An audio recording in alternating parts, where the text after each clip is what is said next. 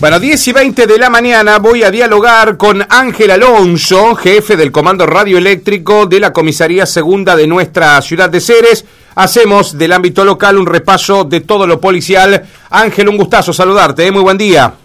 Hola Martín, buen día para vos y toda tu audiencia. ¿Cómo está todo, Ángel? ¿Tranquilo?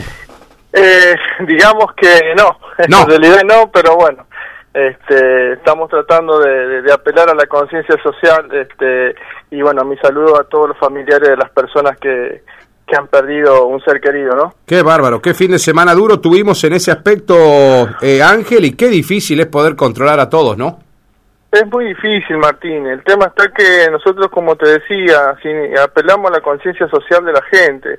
Eh, a veces se ven chicos que postean que están en fiestas clandestinas como si fuera una gracia y la verdad eh, ver cómo se nos muere la gente y, y ver los familiares que, que sufren por eso no es nada nada, nada grato. No, totalmente. ¿Tuvieron mucha intervención en, en algún lugar de Ceres el fin de semana, eh, Ángel, para, para, bueno, disuadir alguna fiesta o no?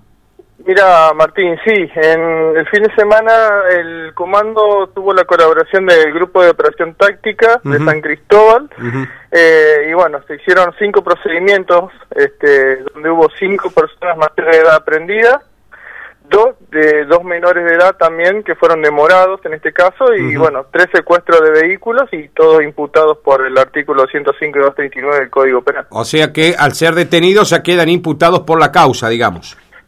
Sí, indudablemente, así sean aprendido o en estado de libertad, todas estas personas que transgreden las normas van a ser imputados por, por la Fiscalía Regional. ¿Hay resistencia, Ángel, cuando tienen que realizar este tipo de operativos o no? Mira, en algunos casos sí, lo que pasa es que, a ver, la gente te dice, sí, nosotros estamos cansados del encierro, y todo dice, no, porque allá, porque allá hacen joda y acá y acá, y nadie se hace cargo de lo que realmente hace. Claro. Eh, entonces, como vos decías eh, al principio de la nota, nosotros tenemos unos recursos limitados que, que tampoco podemos estar en todos lados y tratamos de dar lo mejor posible. Claro. Hay compañeros míos que se recargan solos, que colaboran con la guardia de noche y están dando al 100%, Martín. Y a veces no podemos con todo, pero bueno, eh, ya tanto la, la parte de seguridad como la parte de salud, por ahí están realmente muy, muy, muy ajetreados. Qué bárbaro. Eh, Ángel, me han dicho también que después de que se levanta la restricción de las 6 de la mañana, también se sale, se suele ver vehículos que ya circulan y de gente que viene de prolongar alguna noche de exceso. ¿Esto es real o no? Y posiblemente, Martín, posiblemente que sea Mm. Ah. así. El tema está que, como te venía diciendo, controlar todo es Mm, muy, muy difícil, Muy, muy difícil, después de una noche larga. Imagínate que eh, el personal sale a hacer los controles de la restricción y ves que pasan autos, motos por eh, evadiendo el accional policial y, y la verdad tampoco podemos estar corriéndolos este, con el riesgo de ocasionar algún accidente, ¿verdad? No, seguro. Eh, bueno, entonces en el balance nos quedan eh, operativos 5 con detenidos y aprendidos eh, por haber violado el 205 y 239 del Código Penal en nuestra ciudad, es decir, que marcó claramente que hubo fiestas clandestinas este fin de semana. Ángel, también tuvimos que lamentar eh, la muerte de una persona mayor en un accidente el día, el día viernes, ¿no? Sí, como vos lo decís, efectivamente, eh, el día viernes eh, por la tarde, eh, bueno, dos personas eh, muy mayores Mm. que circulaban por la ruta 34, eh, aproximadamente en el kilómetro 397, bueno, este, colisionaron con, con un camión y bueno, con la lamentable, eh, el lamentable deceso de, de una persona, ¿verdad? Qué bárbaro. También eso hay que sumarlo a todo el momento que venimos atravesando, ¿no? Porque también eso moviliza No, sí. tremendo. Sí, sí. Es más, el domingo también eh, eh, Mm. fueron comisionados a un accidente de tránsito eh, en el kilómetro 392 de la ruta, eh, donde dos, eh, dos personas mayores también este, tuvieron, el muchacho perdió el control del vehículo y bueno, colisionó contra una alcantarilla. Y la acompañante resultó con lesiones de carácter graves. Qué bárbaro. ¿Qué tenía la acompañante, Ángel, cuando ustedes tomaron intervención ahí? ¿Cómo? ¿Qué tenía la acompañante? ¿Qué tipo de Eh, lesiones? apa- ¿Fracturas? Y aparentemente fracturas en la cadera, Epa. ujú. por lo que dice el parte. Ajá. Pero bueno, eh, te vuelvo a repetir, Martín.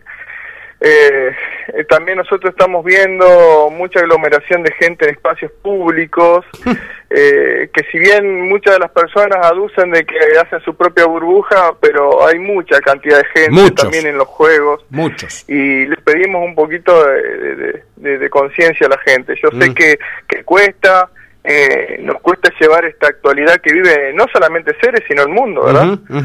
Así que, bueno, apelamos a la conciencia. Hoy hay muchas personas en, estado delicado en el, hospital de Ceres y muchos testeos que se están haciendo y, bueno, este, la verdad que, que es muy triste todo. Eh, ¿Estás en un operativo de vacunas? ¿Llegaron vacunas, eh, Ángel?